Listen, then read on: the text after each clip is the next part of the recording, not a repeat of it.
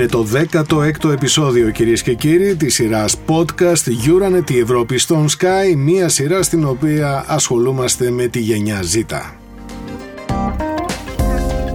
Και σήμερα Κατερίνα Πλατή θα μιλήσουμε για την κλιματική κρίση. Πόσο ανησυχούν οι νέοι για την κλιματική κρίση και την επιδείνωση του κλίματος, ποιες είναι οι παραχωρήσεις που είναι έτοιμοι να κάνουν για να βελτιωθεί η κατάσταση, έχουν αλλάξει τις καθημερινές τους συνήθειες, συμμετέχουν ενεργά σε κάποια μη κυβερνητική οργάνωση για το κλίμα; Είναι μεταξύ των ερωτημάτων που θα απασχοληθούμε σήμερα. Έχεις απόλυτο δίκιο, Νίκο Ανδρίτσο, γιατί μιλάμε ίσως για το θέμα που απασχολεί πιο πολύ από όλα τη γενιά ζήτα. Το έχουμε δει και σε προηγούμενες συνομιλίες μας ότι ανάμεσα στα θέματα που αυτή τη στιγμή οι νέοι βάζουν στην πυραμίδα, στην ιεραρχία της πυραμίδας, είναι η κλιματική κρίση και το πρόβλημα της ε, κλιματικής αλλαγής. Νομίζω ότι οι επόμενοι καλεσμένοι μας θα βοηθήσουν πάρα πολύ στο να βγάλουμε κάποια συμπεράσματα από αυτή την κουβέντα. Να καλωσορίσουμε τον κύριο Κωστή Γρημάνη, είναι υπεύθυνος για θέματα κλίματος και ενέργειας του ελληνικού γραφείου της Greenpeace. Γεια σας, κύριε Γρημάνη. Γεια σας και από μένα.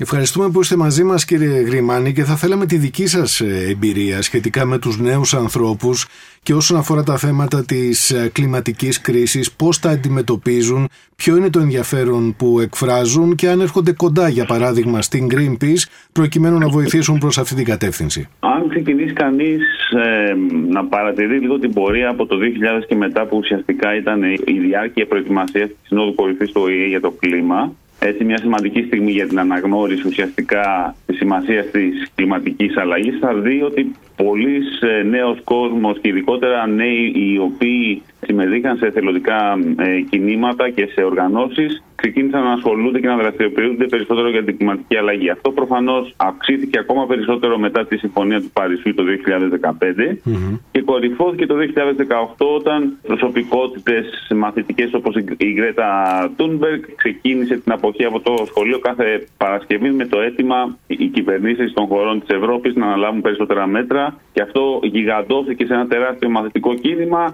το 19 και μετά ουσιαστικά αδράνησε εξαιτίας ε, του κορονοϊού αλλά τέτοια παραδείγματα δράσης και κινητοποίησης ε, μαθητών και ε, νέου κόσμου προφανώς είχαμε και στην Ελλάδα με μια βέβαια μικρότερη αν θέλετε μαζικότητα. Προφανώς αυτό το κίνημα και οι νέοι άνθρωποι που πλέον δραστηριοποιούνται αναφορικά με την κλιματική δράση και ειδικότερα στην Ευρώπη είναι, είναι πάρα πολύ και από αυτά τα κινήματα έχουν ξεπηδείξει και οι ε, διάφορες νομικές κινήσεις, διάφορες προσφυγές και πολύ πιο πρόσφατα αν θέλετε να αναφέρουμε την προσφυγή 600 νέων ε, ανθρώπων απέναντι στην κυβέρνηση της Συρίας για την πλημελή λήψη μέτρων ε, αντιμετώπισης κλιματικής αλλαγής ή πιο πριν από αυτό την προσφυγή έξι νέων ανθρώπων από την Πορτογαλία απέναντι σε τρει χώρες της Ευρωπαϊκής Ένωσης και της Ευρώπης. Οπότε αναλαμβάνουν δράση αυτοί οι νέοι άνθρωποι. Ε; Αναλαμβάνουν δράση, απλά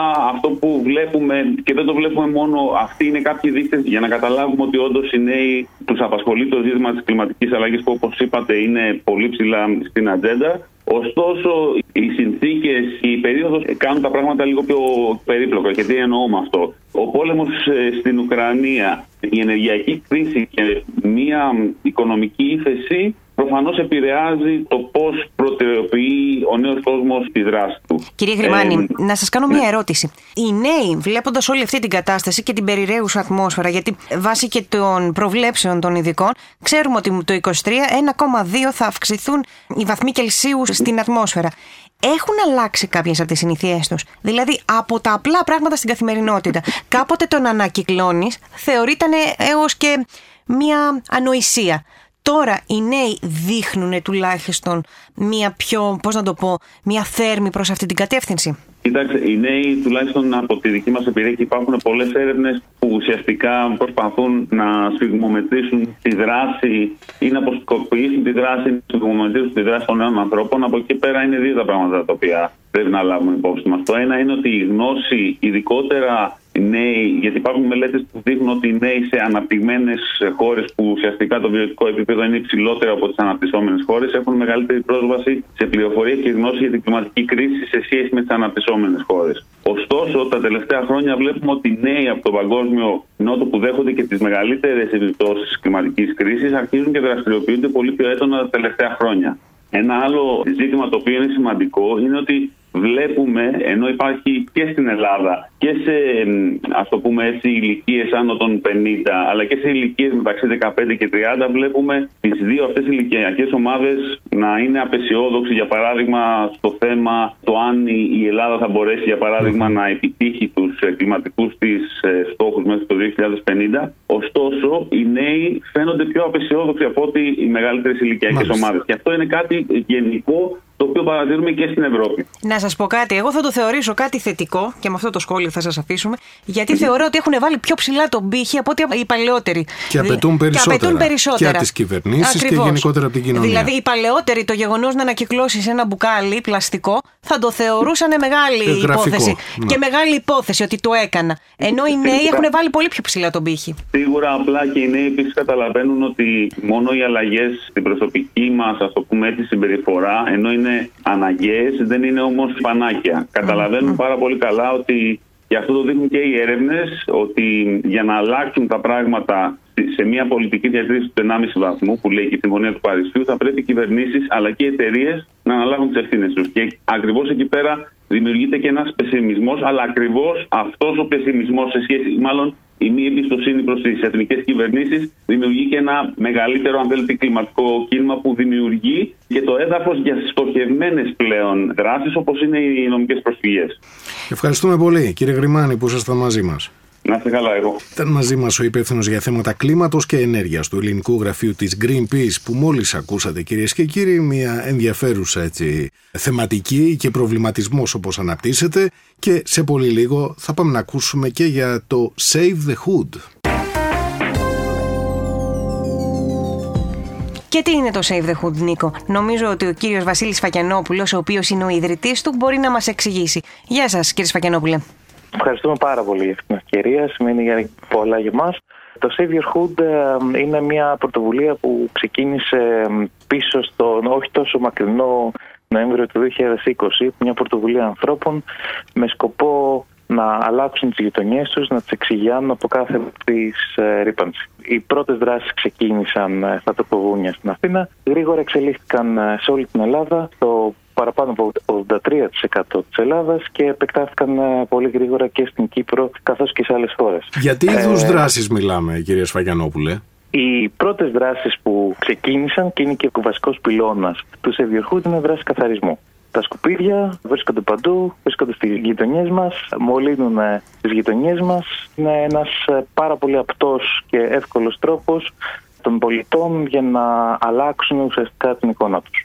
Κύριε Σφαγιανόπουλη, εσείς έχετε μπει σε αυτή τη διαδικασία. Μια ομάδα ανθρώπων που ξεκίνησε, όπως είπατε και εσείς, έχει επεκταθεί πάρα πολύ. Υπάρχουν ναι. νέοι άνθρωποι, η γενιά Z, την οποία συζητάμε και σήμερα, οι οποίοι ενδιαφέρονται, έρχονται σε εσάς και σας λένε ότι θέλω να αλλάξω το γειτονιά μου.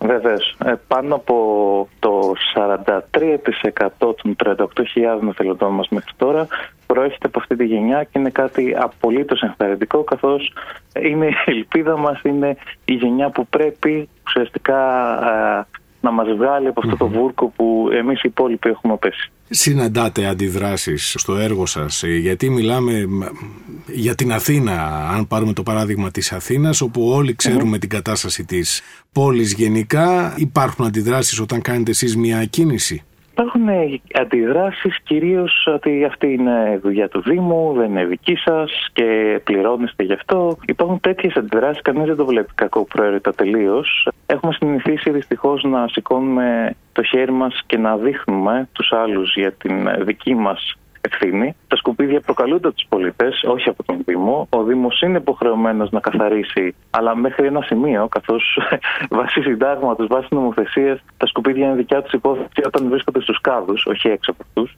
Πρέπει όλοι να ενωθούμε και να αντιμετωπίσουμε το κοινό μας πρόβλημα. Και η πολιτεία και οι πολίτες προφανώς. Οι νέοι άνθρωποι που έρχονται σε εσάς, σας μιλάνε για την κλιματική αλλαγή, για την κλιματική κρίση που συζητάμε και σήμερα; Ε, φυσικά. Είναι κάτι το οποίο το βιώνουν οι ίδιοι. Βλέπουν ε, ίσως μεγαλύτερη ευκολία το πρόβλημα που ζούμε. Βλέπουν πάρα πολύ πιο εύκολα από εμάς ότι ουσιαστικά το πρόβλημα βρίσκεται στην πόρτα μας και όχι κάπου αλλού στον κόσμο και βρουν. Και είναι ίσως το πιο αισιοδοξο πράγμα που υπάρχει στην σημερινή εποχή. Μάλιστα. Και το έναυσμα για αυτή την πρωτοβουλία πώς σας ήρθε κύριε Σφαγιανόπουλε το 2020 μέσα στην πανδημία; Ε, μέσα στην πανδημία ε, ήμουν ένας άνθρωπος ε, των ταξιδιών που προσπαθούσε να βοηθήσει παντού στον κόσμο με όντως περιβαλλοντική ουσιαστικά ευαισθητοποίηση και δράση αλλά σε άλλα σημεία εκτός από το δικό μου σπίτι. Ήταν ένα πολύ βασικό μάθημα που μου έμαθε η πανδημία καθώς με έκλεισε στη γειτονιά μου και πόρισα και την είδα και είδα τα προβλήματα που υπάρχουν σε αυτήν. Μάλιστα. Έχει ενδιαφέρον. Αυτό πώς μετατρέπεις μια κρίση σε ευκαιρία Ναι, ναι, ναι. προκειμένου να κάνεις κάτι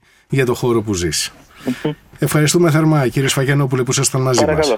Παρακαλώ. Και θα παρακολουθούμε στενά τη δράση της οργάνωσης αυτής του Save Your Hood.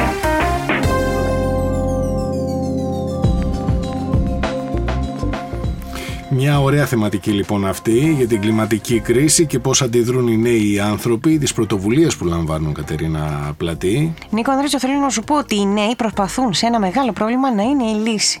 Και τα ακούσαμε τόσο από τον κύριο Γρημάνη όσο και από τον κύριο Σφακιανόπουλο ότι όλο και περισσότεροι νέοι άνθρωποι είναι αυτοί που πάνε να μείνουν εκεί πέρα και να αλλάξουν το περιβάλλον από τη γειτονιά τους μέχρι και ολόκληρο τον κόσμο. Και κάπως έτσι ολοκληρώθηκε αυτό το 16ο επεισόδιο κυρίες και κύριοι της σειράς podcast που είναι αφιερωμένη στη γενιά Z, Euronet η Ευρώπη στον Sky, ραντεβού στο επόμενο επεισόδιο.